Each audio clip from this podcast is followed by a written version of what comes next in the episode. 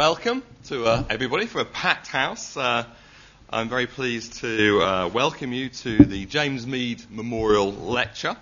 Um, as most of you know, James Meade was a professor of economics at LSE and awarded the Nobel Prize in 1977. Uh, so we're now in the 30th anniversary of the award and the 100th anniversary of his birth. So it's a fitting time to celebrate uh, his, his achievements. Um, as you know, James Meade uh, made many fundamental contributions uh, in international trade and international capital movement. So I'm sure if he was here, he'd be delighted to have Paul Krugman, uh, professor of uh, economics at Princeton and amongst the world's most famous, perhaps if not the most famous, living economist. Um, Paul, as you know, is um, famous for many things. One of, you know, he invented the, the new trade theory, which has had a, a huge impact on, on economics and international trade and very much influenced many of the developments here at, at the LSE and, and the CEP. Um, Paul has uh, you know, won the John Bates Clark Medal for the best economist under 40, which is, uh, I'm told uh, by forecasters, a leading predictor of winning the Nobel Prize, um, and harder to win, some people would say as well. Um, but not only is Paul a kind of leading global intellectual, he's also deeply engaged in, in the political debate. So he's somebody who is uh, extremely influential in terms of thinking about issues, issues of our time. He's been described by the Washington Monthly as the most important political um, columnist in America. So we're extremely pleased to have him here. He's also well known as uh, one of the most persistent and effective critics of the Bush administration, and uh, I'm sure we might be hearing some more about that tonight. His title of his topic is globalization welfare, one of the most important issues which confronts us today. So I'll say no more, but just to welcome Paul Krugman. Um,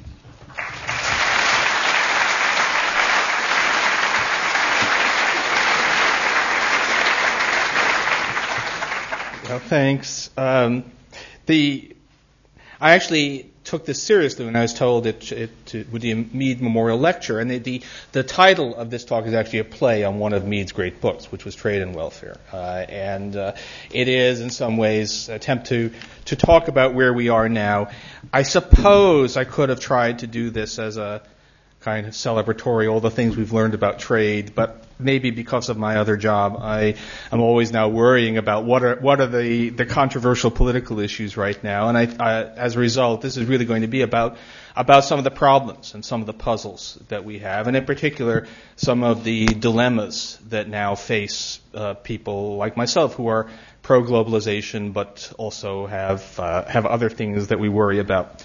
Um, let me just say a word about Meade, because in, in preparation for this talk, I went back and read quite a lot of James Meade's work. And it's uh, the best I can say about it is that, that it, it it reminds me of what I once heard describing as, a, as someone who who was a composer of of more of of uh, what you might call new folk music, and I, it's not worth following that, but it's further. But the um, the description of it was somebody who had the ability to write songs that sounded as if nobody had written them uh, things that became so much a part of the fabric of the way you, you heard music that they seemed as if they might have been there from time immemorial. Um, that's actually what the Meade, Meade's work is like. Go back and read Trade and Welfare. Um, as I did for the first time since graduate school uh, in preparation for this talk, um, and it's it's suddenly I, I realized where the call it the, the catechism that we do in teaching international trade comes from. There's a sequence of things that you go through, a whole way of thinking about uh, about uh, the case for free trade, the criticisms of free trade, the analysis of protection, all of the ways that one might go through it, that it's just there. You don't think of it as being somebody's. And the answer, of course, the point is it's actually Meade. It's actually something that, that Meade created out of a very confused field in the 1950s, created this synthesis of how we think about trade and welfare. Um, and uh, I'm actually going to start with a little bit of, of where that comes from and then talk about how that relates, not as well as we might hope, to some of the things that advocates of, of free trade tend to say. So, uh, let me begin and be sure that we actually have this. Um, let me tell you, the, the, the, this talk is really going to be about being chastened about uh, not. Uh, I'm not about to say, "Oh, I was wrong all my life, and free trade is a mistake," and uh, and uh, not not at all. Uh, but as someone who was very much uh, a promoter, defender of increased globalization, and if I go back 15 years ago, I was quite unalloyed in my enthusiasm. I've had, along with I think I hope everyone who's paying attention some some chastenings. Uh, the first is that um, the extremely optimistic view that we we many of us had about what uh, uh, globalization would do for growth, particularly in developing countries, uh, is not looking as defensible. It's not to say that it's it's uh, it, that we've suddenly changed and decided that that the bad policies that were uh, uh, we got rid of were the right thing to do, but that it doesn't look as good as, as for a while we believed. Um, the second chastening is the whole issue of trade and distribution. Now, some of you may have seen I passed through and gave a, a, a talk about that here uh, not too long ago, and uh, some of that is going to be here again, but there's only a piece of this. Um, the relative calmness that I and others had uh, a dozen years ago about the impact of international trade on income distribution in advanced countries uh, is looking. It, it, was right given the numbers then, uh, but um, things have changed, and the, the numbers are uh, are are now in a range where it's no longer appropriate to be calm, and it might be right to be getting a, slightly hysterical. Uh, not, not, not, not fully, but a little bit, and I'll, I'll explain that in a bit. Uh, and the third is a genuine puzzle uh, which is, uh, well, you can see, liberalizing appears to be at least associated in some cases ambiguously with uh, with things going the wrong way uh, on the other side of the transaction as well. But I'll, I'll come back come back to that. Um, so, what did uh, what did Meade say about trade? Uh, what he said is that made the case for free trade and it's a very buttoned down, very uh, you know not nothing uh, nothing extravagant, nothing uh, no no no hand waving. Extremely buttoned down case. It's saying that free trade does, is the right thing because it gets the marginal conditions right. Uh, because in a world of free trade, the cost of producing one more unit of a good uh, is the same as the cost of importing that good. So you don't produce something when you ought to be importing it. You don't import it when you should be producing it. At the margin, you've set it so the the cost is exactly equal. Uh, you in free trade, the cost of consuming a good uh, is the price, which is equal to the cost of importing it, which is also equal to the cost of producing a unit. So all the marginals uh, are are put equal to each other, and so we have free trade in a, uh, he actually uses the word utopian, in a utopian world, uh, free trade is getting you to a, a, position of efficiency. It's a good thing. Uh, protectionism is a bad thing because it breaks that equality of marginal conditions. If you protect, you're going to be producing a good uh, at a cost at the margin which is higher than the cost of importing it. And so that's um, that that's inefficient. If you you're also going to have consumers paying a higher a higher price than the cost of importing the good. So again, they, they're, they're not facing the right marginal condition. So free trade is, is good, protectionism is bad, and that gives you a way to assess the, the costs of protectionism. The question that we need to ask uh, is how important they are. And the reason we need to ask that, there's not a lot in, in, in Meade about the political economy of trade. it really is the position of imagine yourself as a um, uh, uh, as as a dis, dis, uh, disinterested um, manager saying, setting out to do the best with an economy, and your your charge from an unusually enlightened uh, president or prime minister is to figure out the best thing and don't don't worry about about where we can get the votes for it. That's in effect the stance of the, the position, which is a good thing to do. Uh, but in the real world, when we have uh, a lot of cross-cutting demands and, and concerns, uh, and in which also people are looking, there are people out there with, with other recipes, other proposals. Uh, we want to know what the, what the theory says. And as I'll explain in, in, a, in a minute or two, um, one of the things that unfortunately happens, I think it's a kind of a sin that, that into which uh, economists tend to fall, is that we we have a theory that says free trade is good. Actually, very often we have a theory that says that free markets are good, um, and then we treat that as a kind of a license to claim wondrous results from these free market principles that are not justified by the actual model. Uh, and we end up invoking all sorts of things that are not in that model, and if, while they could be right, are no more plausible, no more justified by the evidence than claims that run in the opposite direction, that would make us be, uh, uh, want to have less free trade, want to have less free markets. Uh, so let me let me give you a uh, uh, a kind of illustration of, of what it might look like. Uh, this is okay. I wanted to get some numbers that were more or less that, that were not too complicated. And of course, in reality, is always uh, there's always an enormous amount of annoyance. Try and, and look at any actual protectionist regime, uh, and it's never. There's always every time you if you actually talk to the lawyers in particular, and you say, "No, so I understand this is what they they always say." No, no, that's not right. There's there's always something else. Uh, but I think I can produce what's kind of a stylized case, and it's it. What I wanted was a case of a country that really has changed trade policy a lot, and there've been quite a few of those. We've had a, a remarkable change in the in the third world in trade policy. Uh, so look at the case of India. Now, those of you who are the actual uh, trade people in this room know that what I'm doing here is, you know, just as the lawyers would say, well, that's not quite right. Uh, an economist would say that's not quite right either. This is partial equilibrium. It should be general, but it actually doesn't make a whole lot of difference to the point. So um, here we think of sliding down the demand for imports. And this is a, as I say, it's stylized India. If you look in India, the nominal rate of protection on manufactured goods uh, in the late 1970s was about 120 percent. So this is, you know, we're not talking about the, the small protectionist things that, that the UK or, or the United States or the European Union or the United States do. We're talking about, you know, really major, majorly uh, protective policies. Um, that has now been liberalized, and of course, liberalized India is still a far more protectionist country than the United States has been since uh, since the Smoot-Hawley tariff. I mean, it's it's a uh, but it's it's it's much liberalized.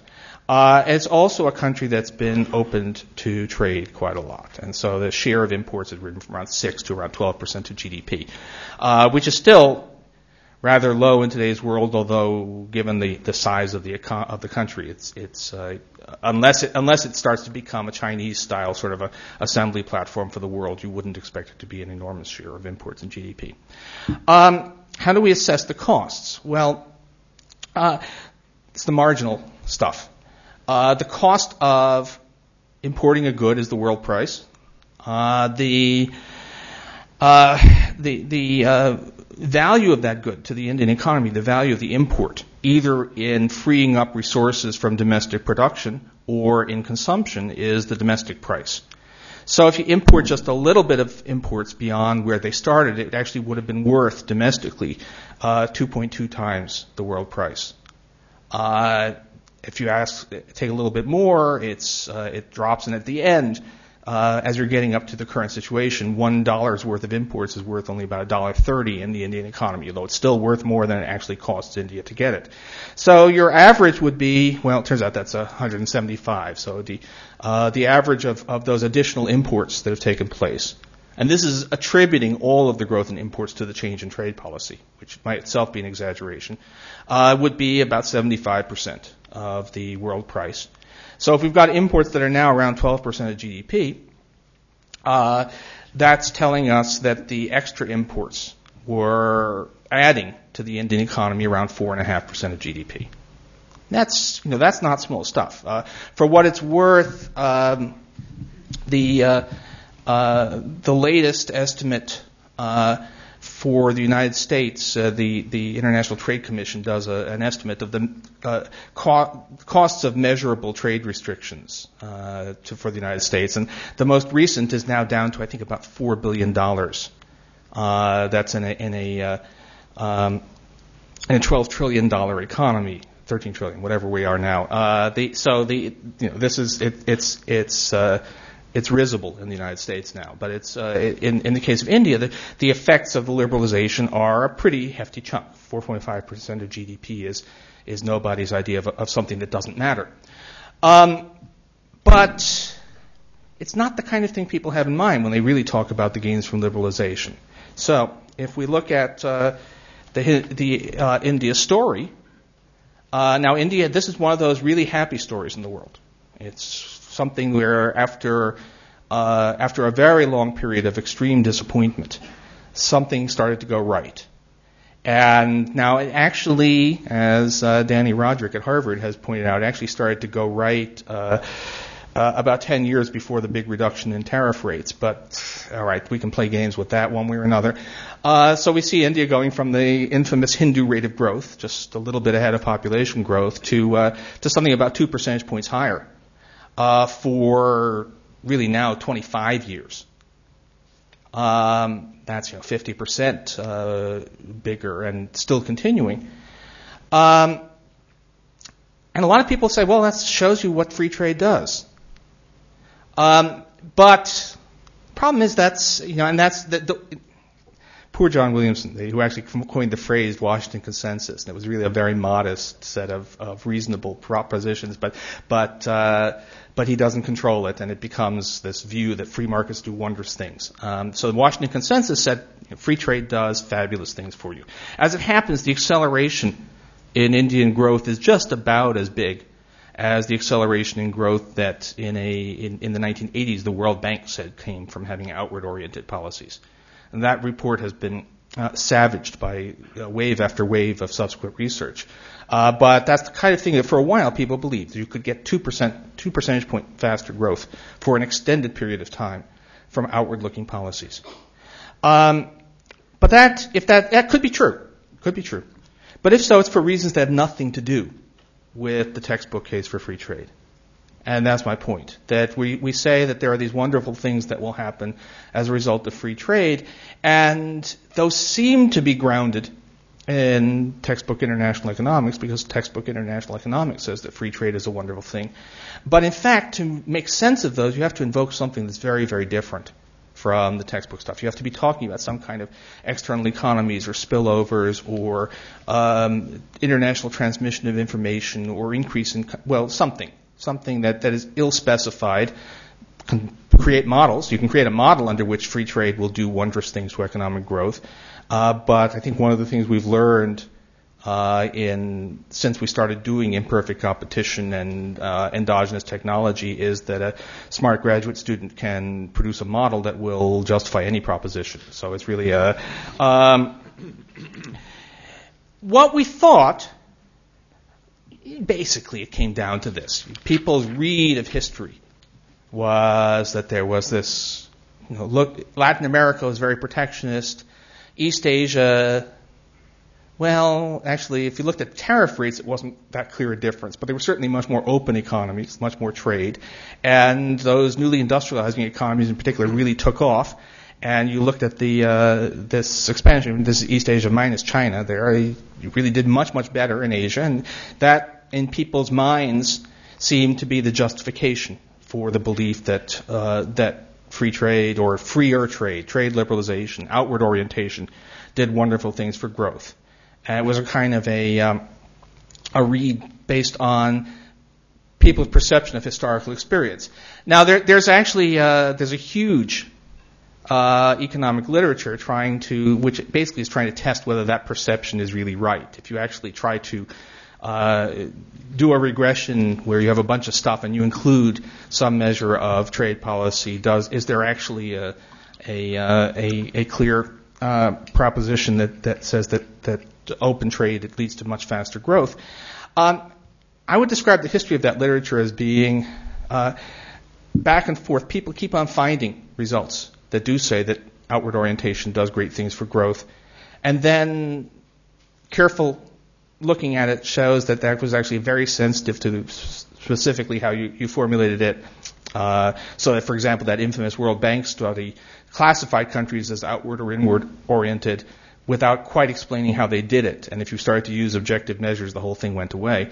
Uh, but back and forth, and you know, some of it really hard work, and and uh, but it's as if people know what the answer is there. They they mu- they know that must be you know the old joke there must be a pony in there. They they keep on digging through the uh, um, uh, through the horse manure trying to find the uh, the pony and claim they found it and won't take no for an answer. And the, the truth is that in the end, uh, the stuff isn't really you know might be there but it's not really clear. And what's interesting is that's really no different from the way people used to justify the import substituting industrialization policies. Um, after World War II, it was for a period of about 20 years. Uh, everybody just knew that developing countries, by protecting their manufacturing from competition, uh, were going to that that was the route to development. And what they said, you ask, well, how do you know that? And they, they have, there were various models out there that were not terribly persuasive, taken on, you know, from on their logic. Uh, but they said, well, that's what the lesson of history uh, is. And actually, it turns out uh, that the uh, the history lesson of history might well have been taken to be that. This is uh, borrowed this from Jeff Williamson at Harvard, who's done a lot of interesting work on on uh, on on the history of trade policy and growth. Uh, and uh, if you took a bunch of countries, you can see them if you've got uh, good eyesight. Uh, if you looked at the countries that were had very high tariff rates, which would at that point have been Argentina and the U.S they were actually also the fastest growing countries in, in per capita GDP. So it really was true that there was, and you can't actually, by the way, do get an equally clear picture post-war. Uh, it is true that after that there is a slight negative correlation between tariff rates and growth um, in the period since World War II, but it's much less striking actually than the clear positive correlation that was there before World War One. Uh, now we can think of lots of reasons. Probably mostly the causation ran the other way. I mean, the, truth is that those high, high growth, high protection countries were um, uh, you know, Canada, Argentina, U.S. basically, uh, those are what at the time they called the uh, uh zones of zones of recent settlement, uh, uh, which were also the places that received lots of capital inflows. That that's I guess an, a more modern, more honest description is those were the places where white people were moving in and slaughtering the natives, um, and those were the places that grew fast. Um, but you know, there's a kind of association. Now there was some other stuff. Uh, amazing how many times you uh, will find people, uh, uh, older literature saying, and Germany had lots of protection and grew behind protectionist barriers. Uh, and it actually turns out not to be true. Germany was not highly protective. Uh, Bismarck talked about it, and he had a few highly conspicuous uh, laws, but the actual reality was it wasn't very protectionist. But people lumped that in just as in the uh, high tide of the Washington Consensus, any country that was doing well uh, was ended up being classified as outward oriented, even if it really wasn't, as far as you could tell by any uh, clear measure. Um, and the fact of the matter is that uh, you know we we made a well we made we we there was some reason to believe I, I you know I believed it too uh, that it, it it looked as if outward orientation was really certainly associated with growth. Um, and I would say there's a little residual bit of that even in me now, which is to say that all of the success stories, all of the really amazing success stories have involved outward orientation. Uh, but what we've learned, no, South Korea, it, it, ultimately South Korea and China now are the stories that, that justify your faith that good things can happen from globalization. Um, but uh, if you asked me or lots of people in the early 90s, we would have said that if, if other countries that are currently very closed will do the same thing, uh, they can experience, maybe not quite South Korea type reforms, they can experience wonderful results. Well, uh, that has turned out not to be, certainly not to be reliably true. And I'm sorry I'm here, but my view of these things tends to be somewhat U.S. centric. So I tend to be focused on the countries that that play a big role in, in our political debate. And uh, here's the um, the one that, that pops up immediately: uh, Mexico.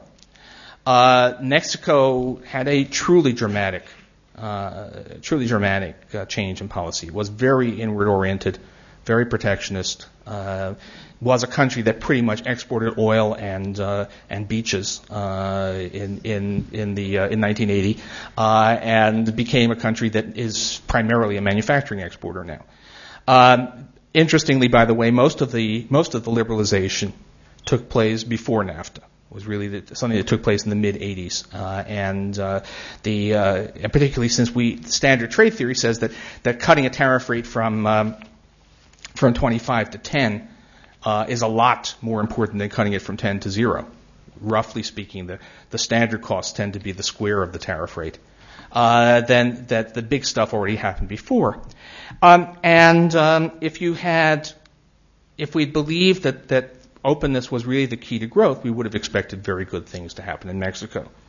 Uh, what actually happened was this. Um, you know, you can tell stories. Um, there have been after uh, after 1995, there have been no more crises. Uh, some things in Mexico have gotten much better. Uh, the phones work. Uh, it's it's become a lot easier for a high income uh, uh, high income gringo to, to visit. Life is, life has gotten very much easier if you're at the if you're up at the upper end. But but per capita GDP has actually uh, fallen a bit relative to the U.S. And although the data are lousy, real wages appear to have not done very well. Appear to have fallen. Um, it's just not. It, it certainly hasn't been anything like an East Asian style tra- takeoff. And that despite enormous success actually in, in trade growth. I mean, the, the Mexican success at becoming a manufacturing exporter has actually surpassed expectations. The Mexican economic payoff has fallen very short. It's not catastrophic. It's uh, it's but it's just kind of a little bit sad, and that's a, a big disillusioning factor. Um, lesson I take from this, I think, is that we oversold and oversold to ourselves. I don't think it was dishonest. I think it was that we, we wanted to believe that there were good things from free trade. We wanted to believe that the East Asian successes were replicable everywhere. And we fell into what was almost a, a pun or a, a kind of a, whatever, a positive version of guilt by association. Uh, trade theory says free trade is good, uh, therefore what we think we see in the experience, which says that free trade yields wonderful results, is more respectable than the old view that said that protectionism yields wonderful results because it accords with trade theory. But it actually didn't. Had nothing to do with the real trade theory argument, with the with the one that was that comes from Meade. And so uh, uh, you've got to be chastened now. Now, again, I should say this is this is not to say that there are no gains from trade, and it's certainly not to say that, that there are not some countries that depend desperately on relatively open world markets. Uh, and in fact, these days, my case for relatively free trade rests less on the hope for more South Koreas uh, than it does on the how do we keep Bangladesh's head above water argument. Uh, but in any case, the point is that we, we got ourselves a little bit uh, trapped. Let me turn to my second theme. Um, one of the one of the, the things that Meade was quite frank about um, is the, uh, the role of, of trade in affecting the distribution of income. Uh, and there's a clear, very clear discussion uh, of of this. It's really it's Stolper Samuelson, but it's it's done uh, in Meade's own way instead of being done in terms of uh, uh, of, of ingenious diagrams that that make uh, that most human beings can't. I mean, they're actually wonderful if you get into it, but they're they're not the way that most people can get close to thinking. Uh, so he he did in terms of numerical examples, tables, um, and uh, uh, here's the. Uh, uh, the the little table that is actually on Meade page 303. Uh, so he envisages one thing that is actually kind of almost uh, refreshing from a modern point of view is that there's no no hint of an attempt to uh, uh, to sex up the documents, uh, the, uh, to uh, to to make it uh, seem contemporary by by throwing in things that sound like the events that are actually happening. You know, I, you take a look at a look at what the world was like in 1955. It was. Uh, you know, there was wild stuff. There was um, um, dollar shortage and, and all of these things that had been taking place during the period that the, the, the book would have been written. Um, but it's his is it's a book for the ages, and it's sort of uh, nice and, and abstract. So so he envisages an economy that produces apples, which are land intensive, and blankets, which are labor intensive, uh, and uh, and says what happens if there's a rise in the relative price of blankets. And points out, this is very standard in the textbooks, that what has to happen actually is this kind of dance uh, of the factors of production what a horrible image. Anyway, uh, in which the uh, in which uh, obviously land and labor have to flow into the blanket industry, but since blankets are more labor intensive, the only way you can release those resources is if both industries shift towards using uh, um, less labor and more land per unit of output. So you have to have this kind of simultaneous movement of factors and change in the factor proportions. Um, and as a result, um, because in both industries, labor is working with more land per per laborer. Uh, the marginal product of land uh, of labor goes up, and so the real wage of labor is going to rise in terms of both goods, more in terms of apples, which have gotten relatively cheaper, less in terms of blankets.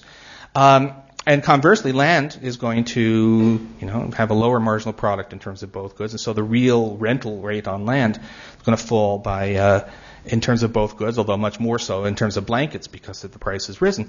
Um, okay, that's clear cut. But of course, call those um, labor and capital uh, rather than labor and land. Make it be, or better still, labor and uh, and highly skilled labor, uh, and make it be not a uh, a rise in the price of blankets, but a fall in the price of labor intensive manufactured goods due to uh, the emergence of, uh, of uh, industrializing Asia. Um, and you're starting to talk about something which is actually fairly explosive, namely that some broadly defined group, some broadly defined factor of production, uh, like not especially highly skilled labor, um, is not just losing in relative terms, but losing in absolute terms. And that's, uh, that's actually a standard. It's one of those odd things. It, it's some of the discussions we have on trade now. People who are economists who are not particularly imbued in the trade field are, are coming back and making the arguments that, uh, that Stolper and Samuelson basically demolished uh, 65 years ago. They're saying, well, you know, sure, there's going to be some relative loss, but this increased trade, you know, because it lowers prices, has got to be good for people. If you're going to have, uh, sure, rel- you know, unskilled workers may be hurt a bit and relatively, but the lower prices at Walmart are going to more than make up for that. And what this is saying is, no, actually, it doesn't. It actually makes people uh, p- makes people worse off. Um, now, if we were, if things looked okay on the distributional front, uh, then we wouldn't make such a big deal out of this uh, all through the period from uh, from World War II up until the uh, uh up until the circa 1980.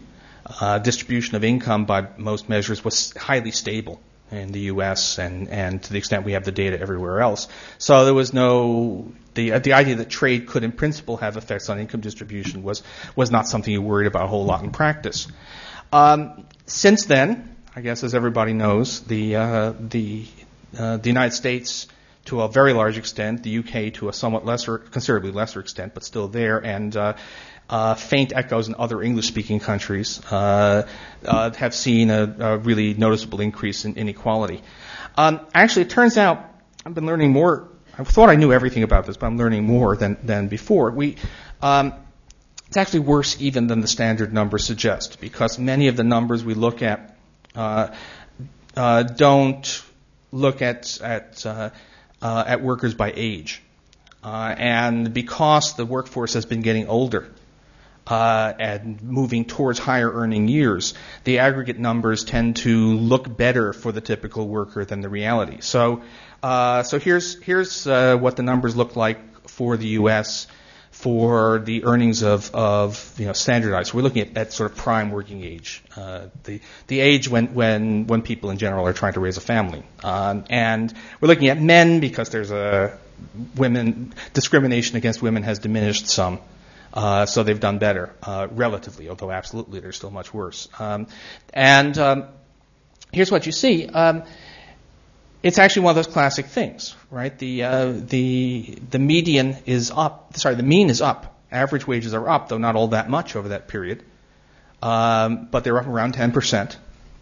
Uh, but the median earnings of uh, prime age American men are down significantly, uh, despite the fact that it's a more productive, richer economy. It's, it's everything is you know the uh, so the, the, and this is of course typical when inequality rises, right? If you uh, um, if, if Bill Gates walks into a bar, the the uh, the mean wealth rises, but the median doesn't. And so what you're seeing is this situation where the uh, the the large income gains at the top uh, are are not being reflected in the median, and in fact, the distribution is worsening so much.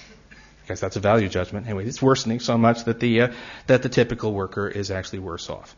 Um, you know, just side note for the U.S. The, these uh, uh, these data don't really show you how much the, the mean is really going up because U.S. Uh, U.S. The, the, data on which this is based are top coded so that uh, that uh, incomes above 999,000 a year are truncated. Um, and believe it or not, uh, that actually makes a significant difference to the U.S. data because, uh, well, you, you know, uh, um, George Soros, who I see the has uh, done, some. He's about to do another one here. George Soros is, uh, is a poor guy because uh, uh, I think he's he's well down in the ranking of the hedge fund managers because he made a little bit under a billion last year. So anyway, um, okay. Um, just to give you a sort of related. This is not just about education, but this is where the the trade issue tends to be. We think a lot about education. Uh, this is just the U.S. The uh, college high school wage ratio. Um, pretty much inexorable uh, upward march since the uh, since the late 1970s. Um, okay, this is pretty serious stuff. Now the thing is that upward march does correspond roughly to the period when, for the first time, we started to get large-scale exports of manufactured goods from developing countries.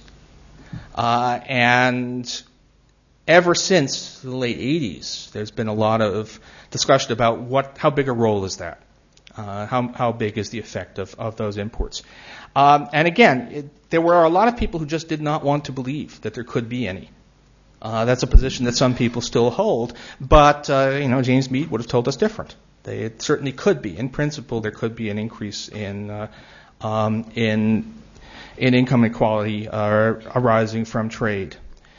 Now, I said there's going to be some chastening here, so let me tell you about uh, my own chastening. Um, I was, I did, not, not the most detailed studies, but I did some back of the envelope calculations and was a heavy consumer of studies that, that uh, tried to assess the impacts of, of trade on distribution uh, during the, the uh, 1990s. And at that time, uh, what I thought was the right position was not to say nothing can't be, uh, not to say trade must be good for everybody, because that's actually not what the what the theory says, uh, but rather to sort of crunch the numbers and come up with the conclusion that it had to be fairly modest.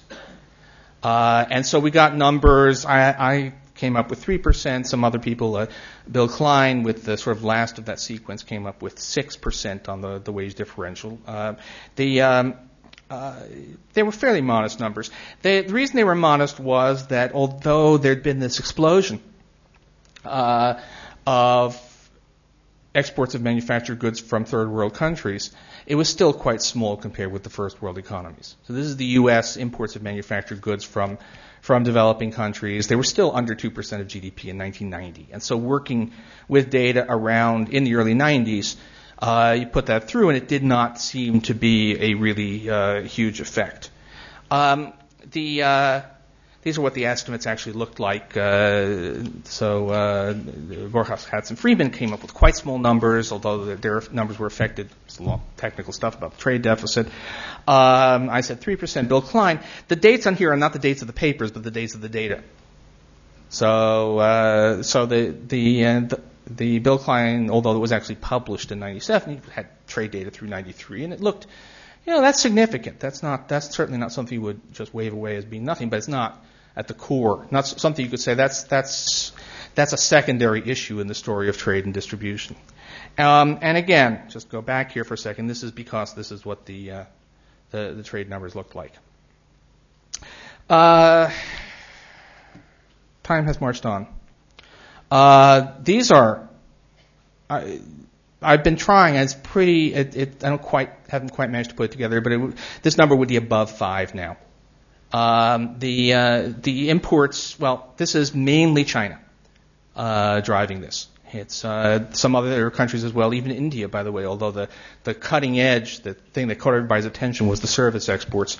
Uh, the uh, manufactured exports are coming along. Uh, so, and of course, we're, we're missing the new outsourced service issues. Uh, so it, it's um, it's starting to look uh, well. It's it's much bigger than than it was. Um, if you just did this in the most straightforward way, uh, you would have to be saying that the impact on distribution is two plus times bigger uh, than than the estimates that people had in in, in the 90s. Uh, so if we took the Cline estimate, we'd be saying 12, 15 percent.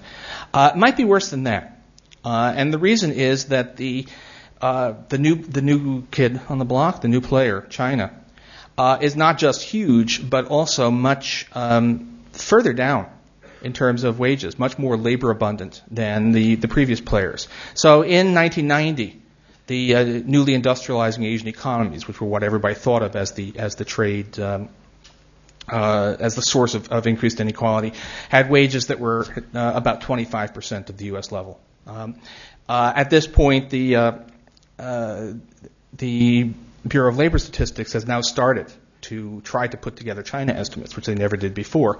Uh, and they are estimating China at about 3% of U.S. level in terms of wages.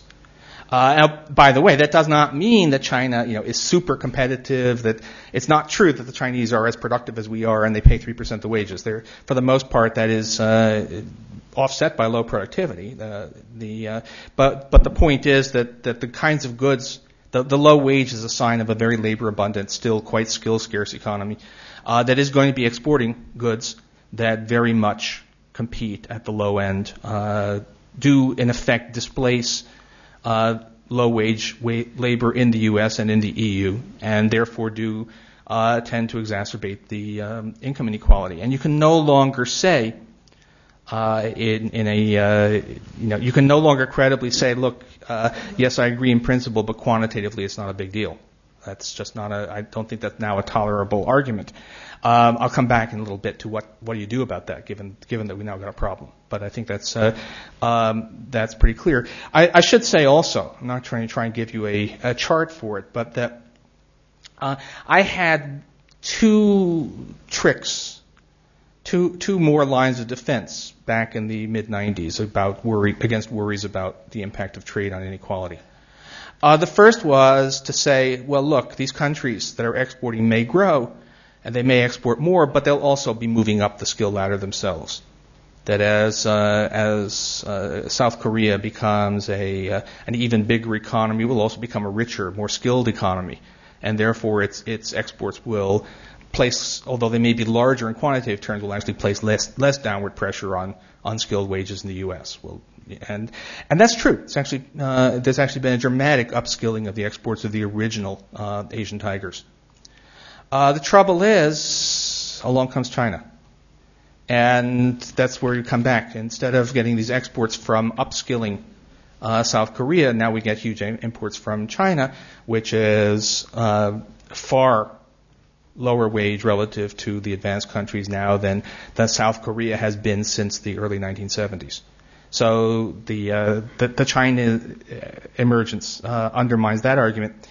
Um, the other argument that I had was, and this is very straight Meadian trade theory, was well this can Meadian and with, with, with an A in it, uh, not not uh, not middle of the distribution. Um, the um, it was that the there's uh, eventually run out of labor intensive industries to lose that you, uh, you know, in terms of the trade theory, that you get full specialization. At that point, no further effects on income distribution.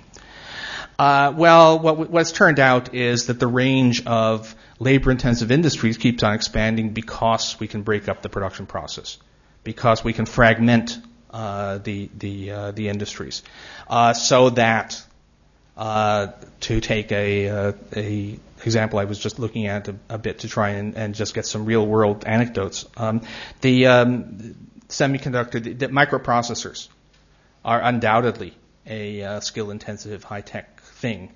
Um, but at this point, Intel has broken up the production process. Uh, the fabs, which produce the, actually get the circuits onto the onto the disks of silicon, are all in high wage advanced countries, mostly in the U.S., Ireland, and Israel. Uh, but the actual cutting of those disks into individual chips and the testing is all done in China, the, Malaysia, and the Philippines. Uh, so it's uh, that's in effect created a new labor-intensive industry that can be moved abroad. Um, the whole business about outsourcing of services is really just best, I think, seen as, as part of the same phenomenon.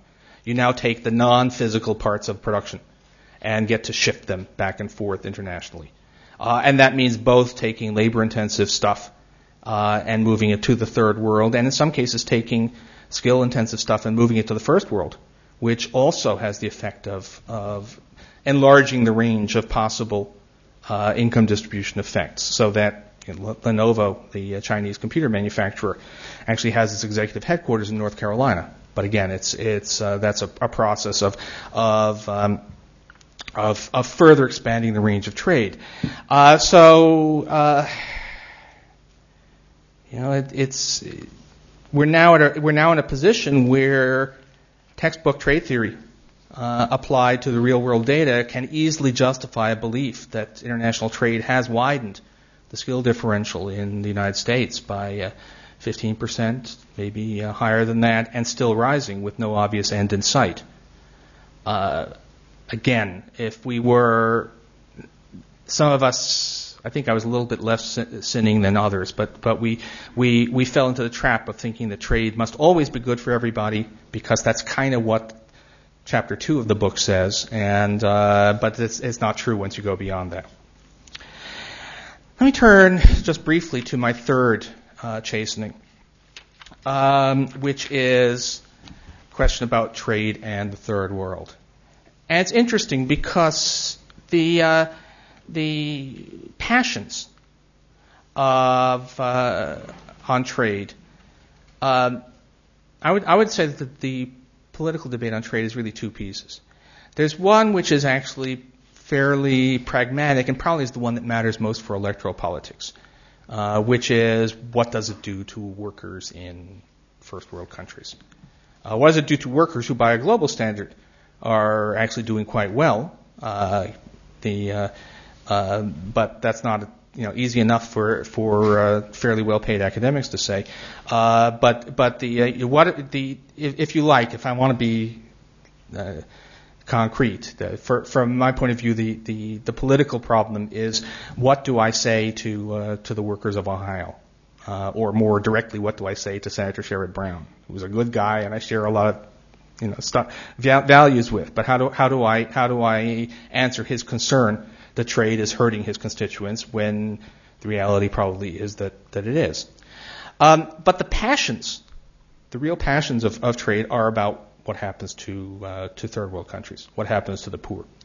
Um, and that's where actually my passionate and only slightly chastened advocacy of globalization is not about believing that it does wonderful things for the U.S. or the European economy, but about believing there's the only hope for Bangladesh uh, that's the only hope for for the really poor nations of the world.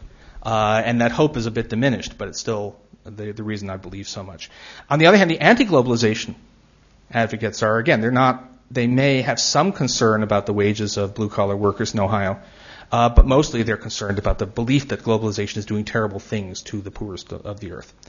Um, now, there's no hint that uh, in anything I've seen that, that globalization is a bad thing for growth in the third world.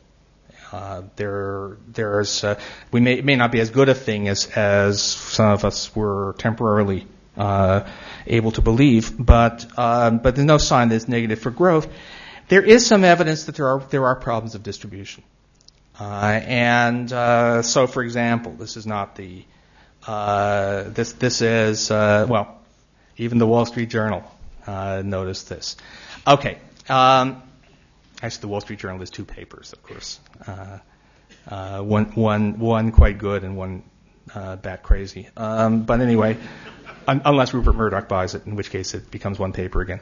Um, the um, uh, so they, what they noticed is that uh, in Mexico the Gini coefficient has gone up since liberalization, uh, although not since NAFTA.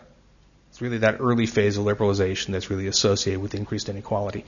Uh, and of course, China has become a uh, gone from being a uh, quite egalitarian, if uh, if highly repressive society, to one that is uh, uh, is now um, uh, reaching or surpassing Latin American levels of inequality. Um, now, in the case of China, of course, there's lots of things going on, so it's not just trade. in the case of Mexico, it mostly is trade. Um, what about that? And the evidence is. I'm not sure this is uh, th- this is a a picture of skill premiums. It's sort of corresponding to the American one, but it's actually done by this is the Inter-American Development Bank. Uh, they've just taken points of liberalization. They've chosen a year which they believe is the sort of center of gravity of the liberalization, and by and large, though not everywhere, uh, there have been increases in uh, in inequality. Uh, Mexico tends to, that Mexican experience in the 80s is the clearest cut case. Um, there's a substantial increase in, in, uh, um, in Chile and Colombia as well. Um, not uh, enough to, to say that the, it, it looks on average, though not everywhere, as if inequality is actually rising in third world countries. Now, there's a temptation to say that that's contrary to economic theory the same theory that says that liberalization ought to be raising wages in the first world countries, um, uh, raising inequality, and ought to be diminishing it in the third world. There are actually ways around that. Comes back to the any smart.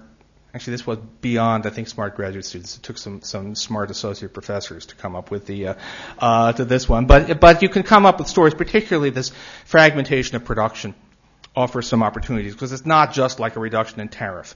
If you make something that wasn't tradable, tradable, uh, you can get some interesting effects. Uh, in particular, the story with Mexico, there's a fair bit of evidence that what's actually happened is sort of intermediate uh, range goods, goods that are uh, moderately labor intensive, uh, have shifted production from the United States to Mexico. And those are goods that are more labor intensive than most of what the U.S. is producing. So they're actually making the U.S. more unequal. But they're actually somewhat less labor intensive and more capital and skill intensive than what Mexico is producing. So they're actually also raising the U.S. It's a little bit like the, you know, the, uh, what, I'm trying to think of a department I hate. The, the guy who moves from Princeton to uh, to Chicago and, and, and raises the average in both places. Um, the um, Sorry. Uh, I don't actually have anything against Chicago, not not as it is now, as it, as it was once. Um, the evidence on on trade and and poverty is uh, is mixed also, but certainly um, not uh, not uniformly encouraging. Uh, we certainly have in Mexico again, especially, and to some extent Colombia, uh, evidence that trade has actually uh, that globalization, trade liberalization has actually uh, uh, worsened poverty. Um, I'm not sure I regard it as an intellectual puzzle. I, I, I, did for a while, but the more I look at it, I think we can we can more or less make sense of it, partly because the, the picture is sufficiently mixed.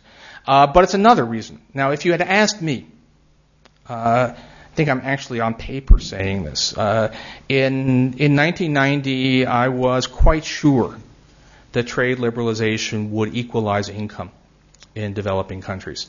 That it would actually be good on all accounts. It would not only promote growth, and I thought it would do these wonderful things for growth that we all believed at the time trade liberalization did, uh, but it would also be equalizing because I thought uh, it would increase the demand for labor relative to capital, and it would have all these favorable distributional effects. Uh, and the picture is, in fact, at, at best, uh, mixed. Uh, it has not uniformly had favorable effects. Uh, the original Asian economies, again, uh, excessive faith in the power of historical experience is a big part of the story. Uh, the original Asian industrializing economies did have a remarkable combination of growth with equity. Uh, in the early phases, things went very well, both in terms of income distribution and, of course, in terms of growth. Uh, that experience has not been replicated anyplace else. And, uh, and in some cases, as you can see, it appears to have gone wrong. So, again, my third chastening. So, in this kind of uh, apologetic mood, uh, what, what do we do now? Uh, and let me, let me say again, the, um, a whole, I, I, don't actually think we're on the verge of, of, a wholesale return to protectionism.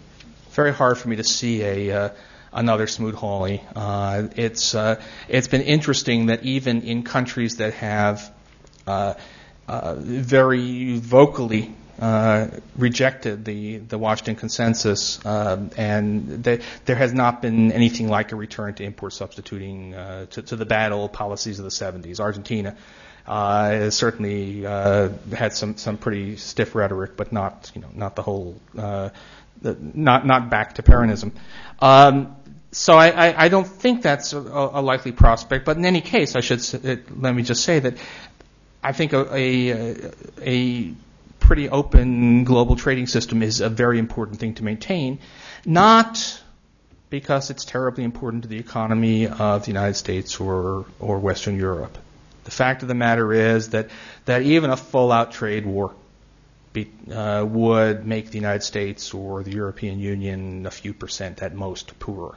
It's, it's just not, not that big a deal. But because there are very large numbers of people who uh, are very poor and depend uh, desperately uh, on the ability to, to export based on, on really no advantage other than low wages. So uh, I always think when somebody says, "Well, shouldn't we roll back globalization?" I always say, "Think of Bangladesh. What what what do you expect them to do if they can't export apparel based on, on wages at 30 cents an hour? What what else what else can they do in that country?" So that's that's the core reason. And then as a secondary thing, some lingering hope that we may, well, not lingering hope because we do see it, that we may see more South Koreas, that we may see more things like, you know, India. It's not clear that globalization was essential to what happened, but uh, do you really want to, to chance taking away that possibility? But what do we do as a political matter? So we, we have now a very difficult situation uh, in um, in in politics. Uh, the and, and here it gets a little it gets really quite American in, in orientation. Uh, I can't help that. It's it's it's the what place I know better. I don't have any any sense of what what the balance looks like on this side of the Atlantic. Um, uh, we had in the United States a kind of hiatus in the globalization debate.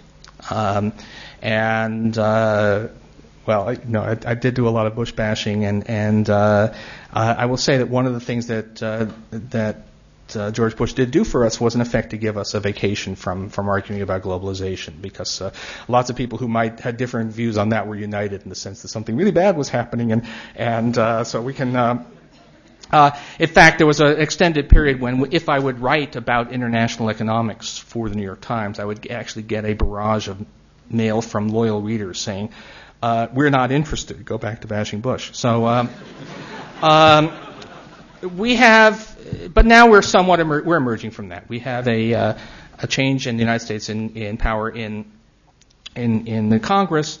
Uh, reasonable, though not, though not certainly the uh, change of, of uh, in, in, in, the executive um, uh, at the end of next year, um, and and the debates are, are, are live, and they're, they're debates now that are between people who broadly share the same values. They're all um, share a reasonable concern for the state of the world. They're all concerned about incomes of of working people in, in the United States. Uh, there's no fundamental difference in in in world uh, you know in, in in what in what I and, and the protectionist wing of the Democratic Party care about. Uh, but there is a difference in weight, and in particular, they have to answer to constituents who are uh, reasonably, actually, on the losing end of, uh, of, some of what's been happening. So here's what does a chastened globalist do? Um, so three things. First, I think it's really important to be honest. if you go out and try to claim that there are marvelous, wonderful things as a result of, of trade liberalization, and no harm is done. Um, all you're going to do at this point is just lose credibility. It's you'll be missing. People will say, you know, you're just not in touch. Um, so being pretending that it's still 1990 and none of these chastening experiences have happened is not is not due. Uh, don't wave off the concerns. Don't uh, don't claim that that uh, that there are no effects. Uh, and you have to offer some kind of way of compensating the losers from the process. If you want to preserve this, there has to be something to wave off the losers. Um, right now, the favor proposals are things that will not work. They might buy you some time because people think they will work, but they won't. Um, labor standards, that's the current.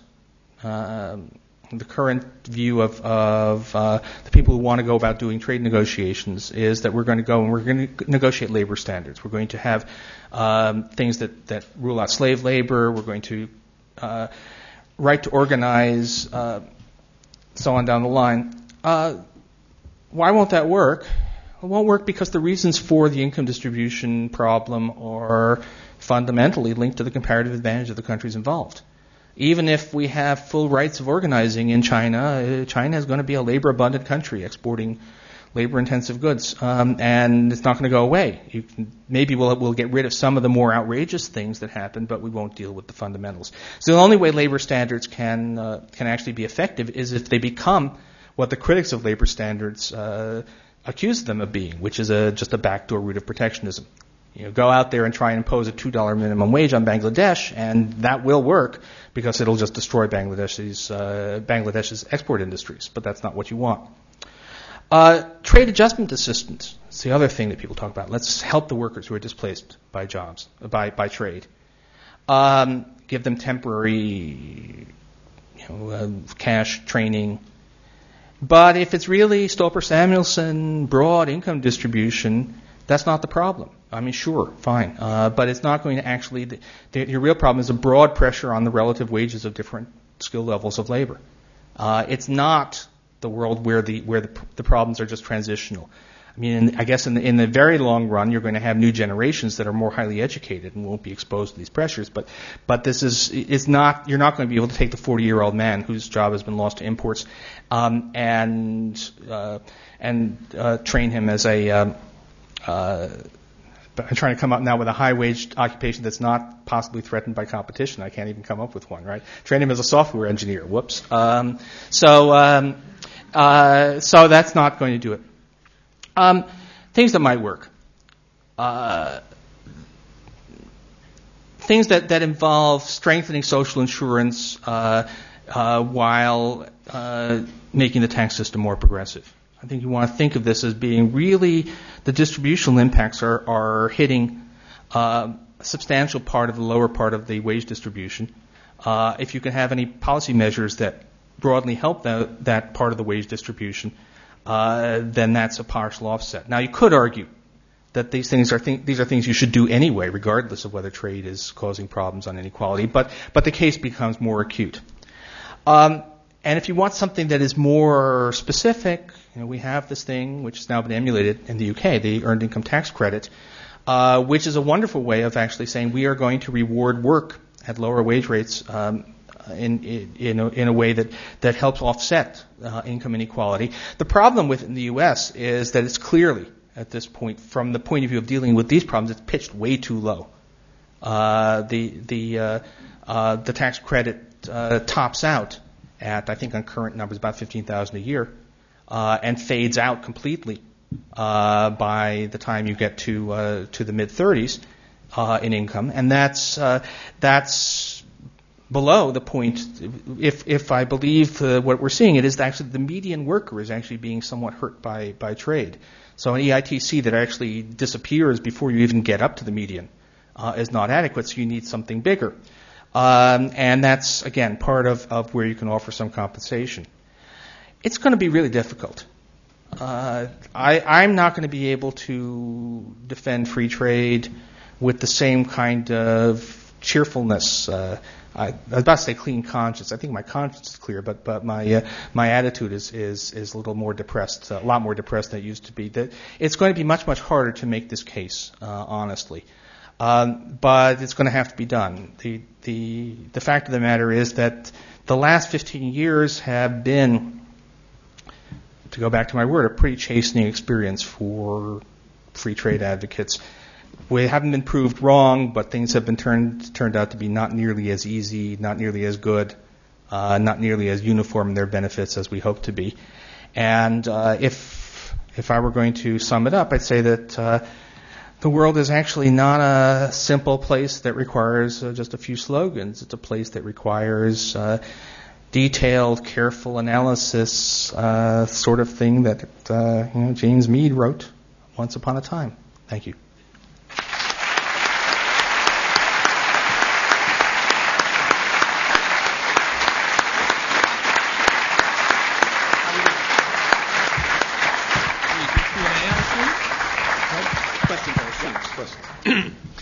Well, thanks very much, Paul, for an extremely stimulating and interesting uh, talk. Um, we now have some time for for uh, some questions. So there are roving mics, I believe, around the hall. Uh, so if you identify yourself, uh, then uh, we'll we'll start off the questions. Okay, so let's start off with Danny at the front. Thanks. Um, Danny Quah, Economics Department, LSE. I wonder if the chastenings that you've taken upon yourself are a little bit more severe and a little bit more subtle than a different reading of the facts might suggest. I'm thinking in particular of the chastenings that you refer to as the increasing income inequality in the developed countries, your point number two, and then, uh, sorry, in the developed countries, and then in the developing countries, number three. Now, your your evidence for saying why you know inequality has risen and is a bad thing for the developed countries hinges on, among other things, the behavior of this median worker. Not, but not to get too technical, the, the median is just one part of an income distribution, and we know that an income distribution is a very complicated thing. It can do weird things in different parts of it. So, for instance, from the perception of the outside world, while the median worker has had their income fall, the bottom 40% of the income distribution in the United States has actually seen real incomes rise. Despite the, the share of national income has fallen, but real income for the bottom 40% has actually risen. Now, it might be that by marshaling different facts about the income distribution in the rich countries, the United States and elsewhere, we can come up, we can come up with a more nuanced, less chastening version of your point number two. Similarly, your point number three, which has to do with, which and, and the way I've read your, your presentation, the strongest piece of evidence there is what happened in Latin America post-trade reform. But Latin America is not, I think, what one might naturally immediately point to as where the strongest effects of opening up to trade have, have occurred. You've made mention of China several times in the presentation, but your single piece of evidence on China, if I understand it, was this increase in the Gini coefficient. But we know that that increase in the Gini coefficient in China came at the same time as a dramatically rapid increase in per capita income. And as far as I can tell, all of the literature that's tried to mesh those two pieces of evidence have actually said that China has succeeded in removing from states of poverty hundreds of millions of people over this time. So I might suggest that your points two and three might be more subtle than, than you seem to want, to want us to believe. And then let me conclude with what seems to be a 500 pound gorilla sitting in the room that, that you've alluded to, but that you don't make very much more of.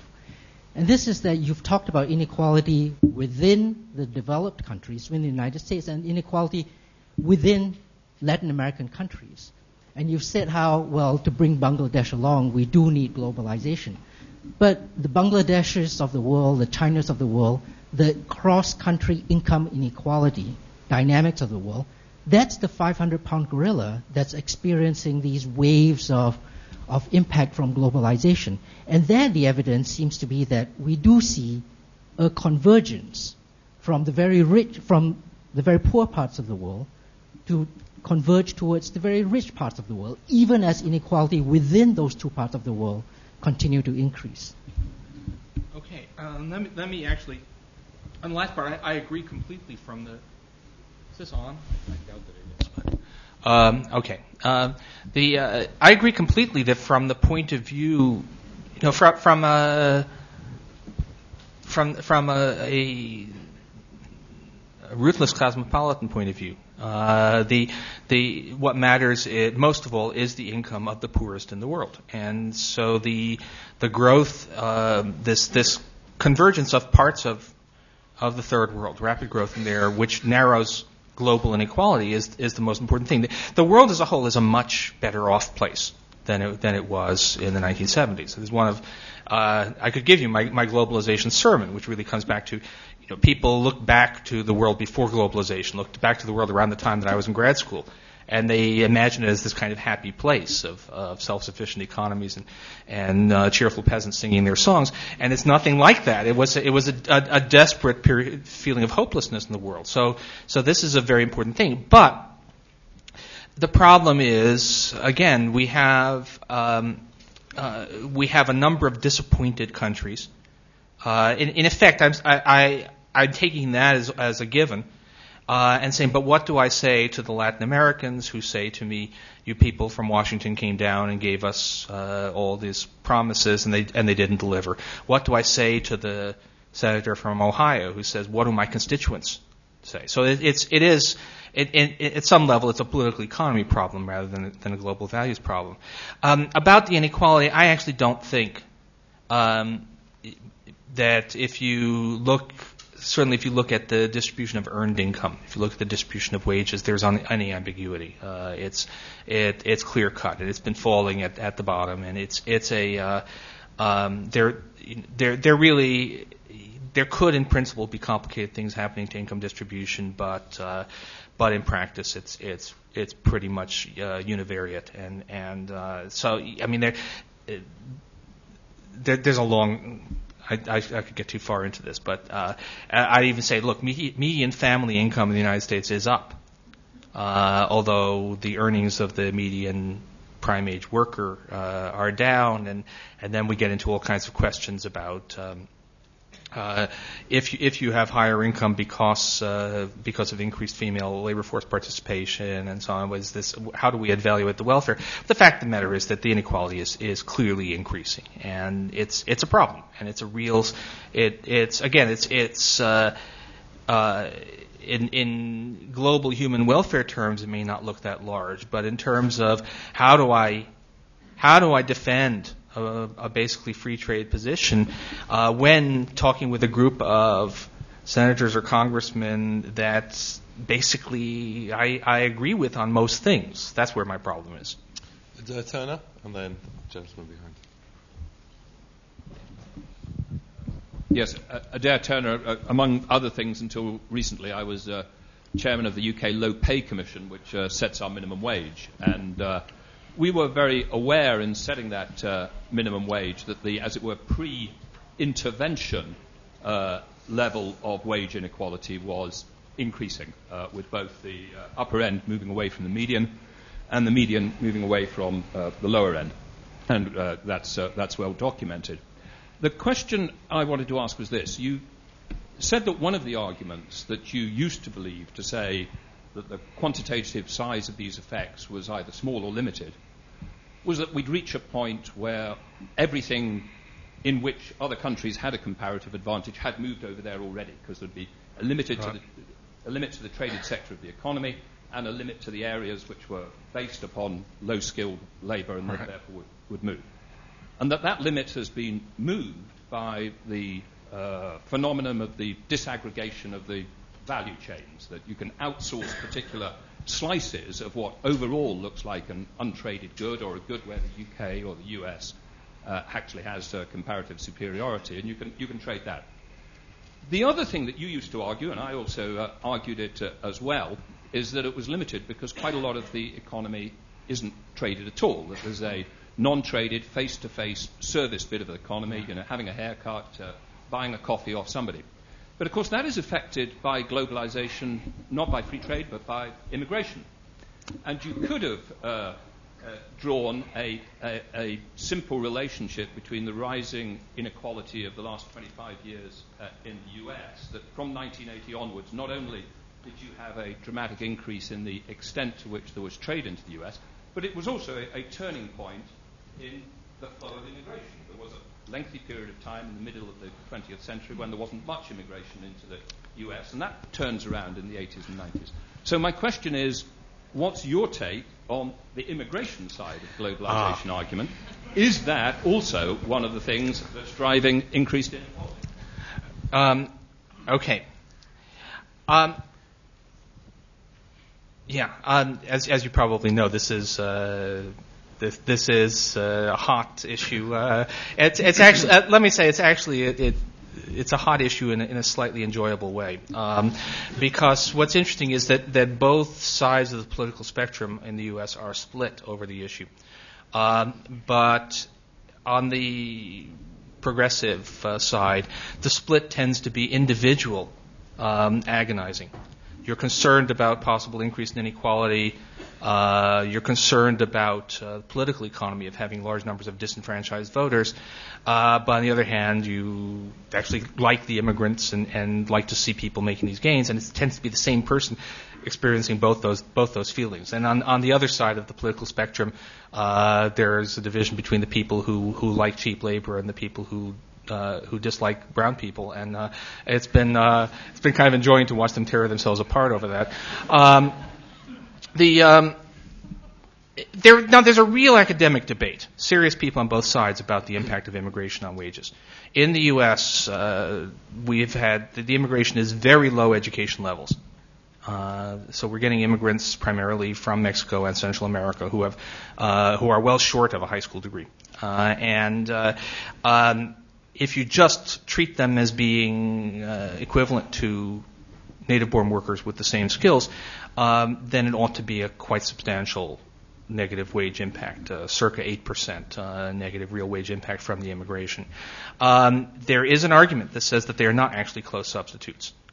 Um, that they're that the immigrant workers are working in very different fields, uh, and that they are highly imperfect substitutes, which lets you bring that number way down.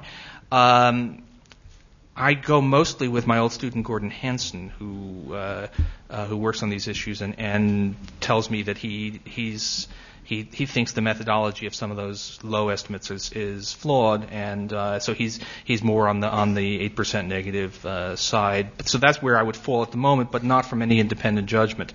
Um, I mean, the, the presumption probably is you get a lot of low education workers coming in, it, it, unless it's very special circumstances, it is going to be a negative, and it is a source. I think that quantitatively, um, it's smaller than the trade issues, uh, and it's also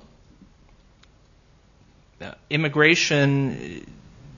Re- we do have restrictions on immigration, and the real question is only is only about. Uh, uh, exactly how we're going to about, go about trying to make them more or less uh, actually binding. Um, and terrible debate about that, but but it's not. We're not going to be tearing down a system. Whereas the, the concern on trade is we essentially have global free trade on everything but agriculture, uh, and the, and the question is about backsliding, and that's a very different issue. So, but yes, the immigration thing. Uh, you know, if if we had if, if, if we were like the United States in 1919 with very, very open immigration policies, and we're having this problem, then it would be a comparably agonizing debate, but also impossible to stop the, uh, the, the uh, restrictionist uh, position. So, anyway, um, yeah, it's. Uh, um, I'm having enough problems on trade. Easy question. I, am going to take, if it's okay, a couple of going. Lots of people with their hands up, so I'm going to take a couple of questions and then uh, give yeah. Paul a chance to answer. So there's a gentleman right. at the back there who's been waiting a while. Uh, my name is Raju. I'm a London Metropolitan University student who's doing uh, international economics. My request is that uh, I'm sure Professor Krugman have been writing so many articles and in economics. Of course, his contribution is very great to global well. But what I, my humble request is that uh, why not the next article should be disabled people's economic development in the developing country and developed country. Why not you write some article on, so this will boost our profile in the global world. I'm, I'm because we, I think we also are facing a lot of inequality, I think. I'm, I'm, not quite sure I got what the question was. I, I the question is that uh, it will time for professor to write uh, disabled people economic Oh, development. disabled people. Okay. Yes. Oh So, my. because I'm reading a lot of your article. That's a good point. Uh, Yeah. Wow. Uh, okay. Um, Can you give us some chance as well? yeah. Um, do you have your hand up at the back there? Yes, you've been waiting a while. A lady in at the back. Hi, my name is Anna. I'm a journalist. I'd like to know your view on fair trade. Is it just an adjustment that won't work, or is it something good for I'm sorry. On fair trade? Oh, fair trade. Yeah, what's your view on that? Um, I mean, here's the position. I think um, there there are certainly there are rents in the system. There are margins. There are. It's not true that that what the market gives you is is exactly what has to happen. So it's not it, it the kind of total skeptical view on fair trade that says uh, nothing can be done. That that uh, that that things like uh, certification of of, uh, of treatment of laborers uh, or certification that, that farmers receive a, a, reasonable price for their output is meaningless. And that's that's the hardline view.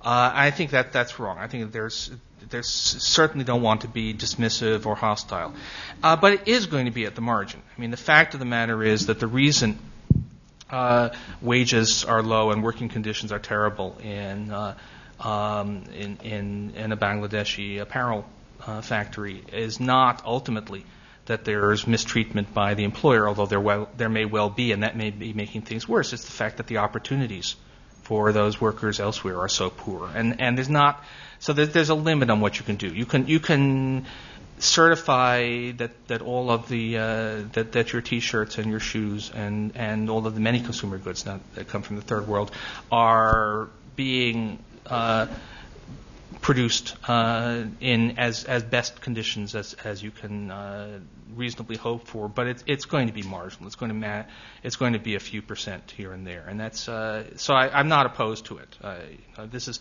again, well, I've I've also made a kind of decision that being uh, scornful and hostile towards uh, towards people who are worried about globalization is, is not a productive strategy at this point. So I'm all for making some uh, some some you know I'm looking for what what can be made of it, but don't don't expect it's like it's like the labor standards issue. You know, should we be making sure that uh, that union organizers are not shot uh, for sure? And that's not that's not entirely abstract, right? Uh, um, but uh, will that solve the problems? No, it won't. We have a question here, please. Could we, um, given time, could we tr- try and I make questions short? Accumulating maybe. Well, never mind. Never mind. Never mind. Uh, Thank you. I mean, while one could imagine that the inequalities in the developed countries can be managed because they have fairly uh, uh, strong and uh, efficient, go- efficient governments, but in developing countries which, which are what you call uh, um, characterized by, uh, by what you call weaker governments, and also the pressure from the uh, uh, from the uh, uh, market of uh, race, race to the bottom, how do they manage their inequalities? Um, thank you. Oh boy. Um, first of all, that's an enormous subject. Secondly, it's, it's something that really you take a better expert in. I mean, I, think- I, I mean, the, I think the point on all of these, the general attitude we have to have now is that there are there are no uh, perfection is is uh, is so far out of reach. You just look for little things that can be done. And the, the thing I've always uh, about the, about developing countries is that because pe- so many people are so poor, quite small things, quite small amounts of money can make a huge difference. And uh, so you do what you can. I mean, I, I don't think it's it's not it's certainly not true that, that it makes no difference what the governments try to do. It, it's uh, the difference between third world governments that do try to do something for the for the for the poor and those that don't is, is quite substantial. So it's uh, uh, that's not that's not a very good answer. And you really want people. There are people uh, who who devote their lives to trying to figure out those small interventions that that can really make a big difference. And I'm not one of them. Okay, we, will, we really will try and accumulate a few now. So there's a lady at the back who's been waiting for a long time. Um, Uh, Rua Bougie, I'm an alumna of the school. Um, you only touched briefly at the end on um, the issue of political will in all of this, and I, appreciate, I acknowledge it's the Meade lecture, so it's very much um, based on kind of trade patterns and comparative advantage. Um, but there's a number of issues, I think, where you know political will and government action are actually fueling inequality. So, for example, the uh, Bush administration with a very regressive social tax policy, um, developing countries that would subsidise or incentivise um, developed country multinationals to invest in their countries at artificially low um, rates, if you like, rather than investing in their homegrown industries. Um, which would encourage high skilled industries as, opposed to subcontracting of kind of very labour intensive, simplistic industries. Um, also, successive meetings of the World Trade Organization which don't support developing economies as they should, which the fair trade question touched upon. To what extent do you see that political will shifting to address global inequality, or is it just going to have to be a question of civil society placing that pressure on governments? Thank you. Okay, and a question here.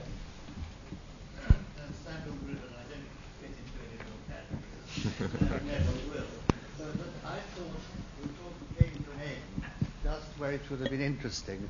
and, I, and I'm terribly glad that I don't have to deal with your senator from Ohio. but what might you say if you gave him a tranquilizer and tried to, and tried to deal with him non-emotionally? I think you would have to go into detail about the tax and social insurance deals that you mentioned, and especially the earned income tax credit. You say it should be very much bigger, and I'm inclined to agree.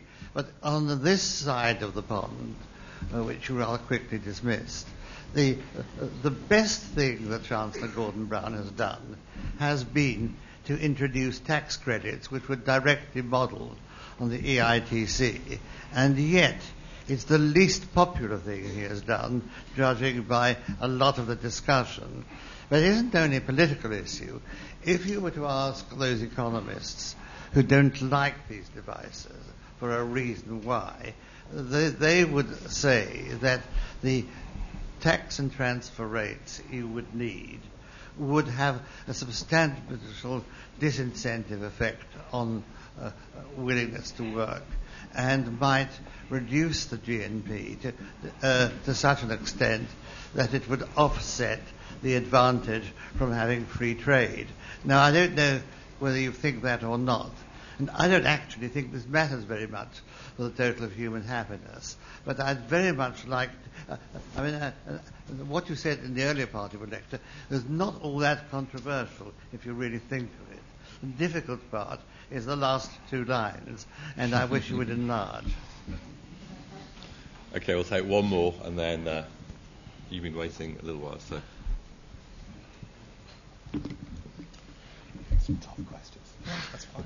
Uh, so my name is Dimitri. Um, my question is about um, your data that you use for illustrating the effect of reforms in Latin America and um, the um, income inequality in Latin America after reforms. Uh, do you think uh, if there is a um, effect of political action or inaction on the part of um, the local governments in terms of ineffective uh, anti-corruption measures and um, failing redistributive policies. What can the first world do in order to uh, incentivize these countries to uh, adopt the more effective policies and abide by um, by them? Thank you. Okay. Um, the, the uh, political will issue. Um, or just the politics of it. I mean, it, it's. I guess this is what happens at a, a, at a certain point in your uh, in, in, your career. You, you, start to think a lot about. Uh, uh, so I, I, think a lot about the, the the fact that unfortunately the way that the world works is not as as Meade might have envisaged. I mean, not not that he really believed this, but just the way of doing it.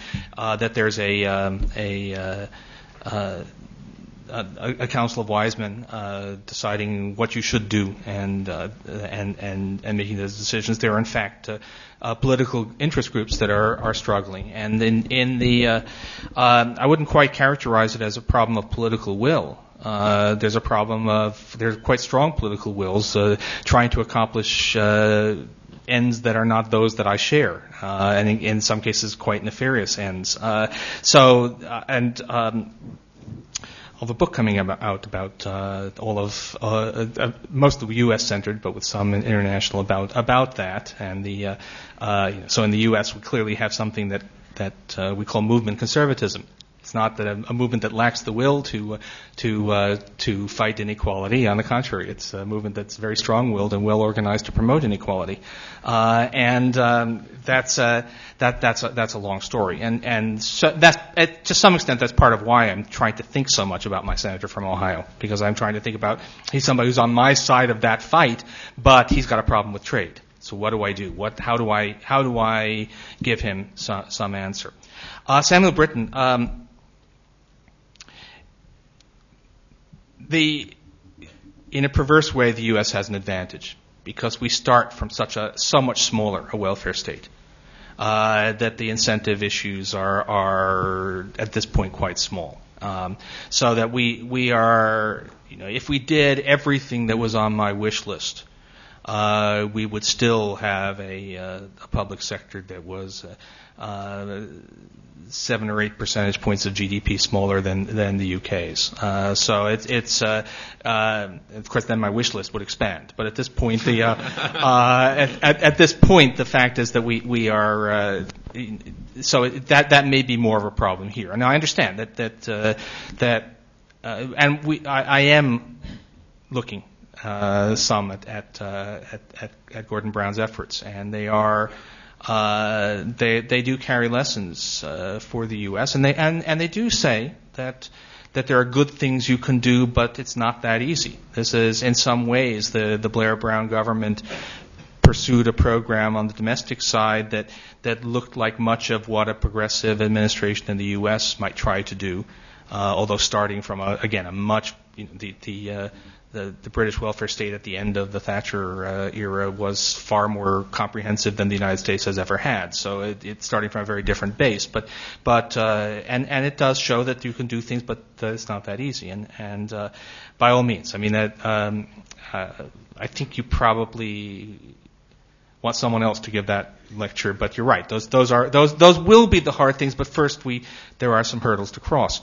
Uh, boy, creating incentives for developing countries to do the right thing. Um, we have not been uh, notably successful in that. I, I think, uh, and particularly, I have to say, this the whole Washington Consensus era. Uh, again, I, my my thoughts are mostly about Latin America, which is is uh, and and it's an old joke that's been recycled in various versions, but now it's, it's very current among the Latin Americans. You know, what, what, what, what's the scariest uh, words you can hear? Uh, I'm, I'm from Washington and I've come here to help you. Uh, so uh, uh, this is, I think they're going to have to reach their own, own, own way on this. Well, uh, we could really t- carry on talking for m- many more hours, but unfortunately I have to bring this, this to an end. So I'd just like to thank Paul once more for a really excellent and really stimulating. Thank you. Thank you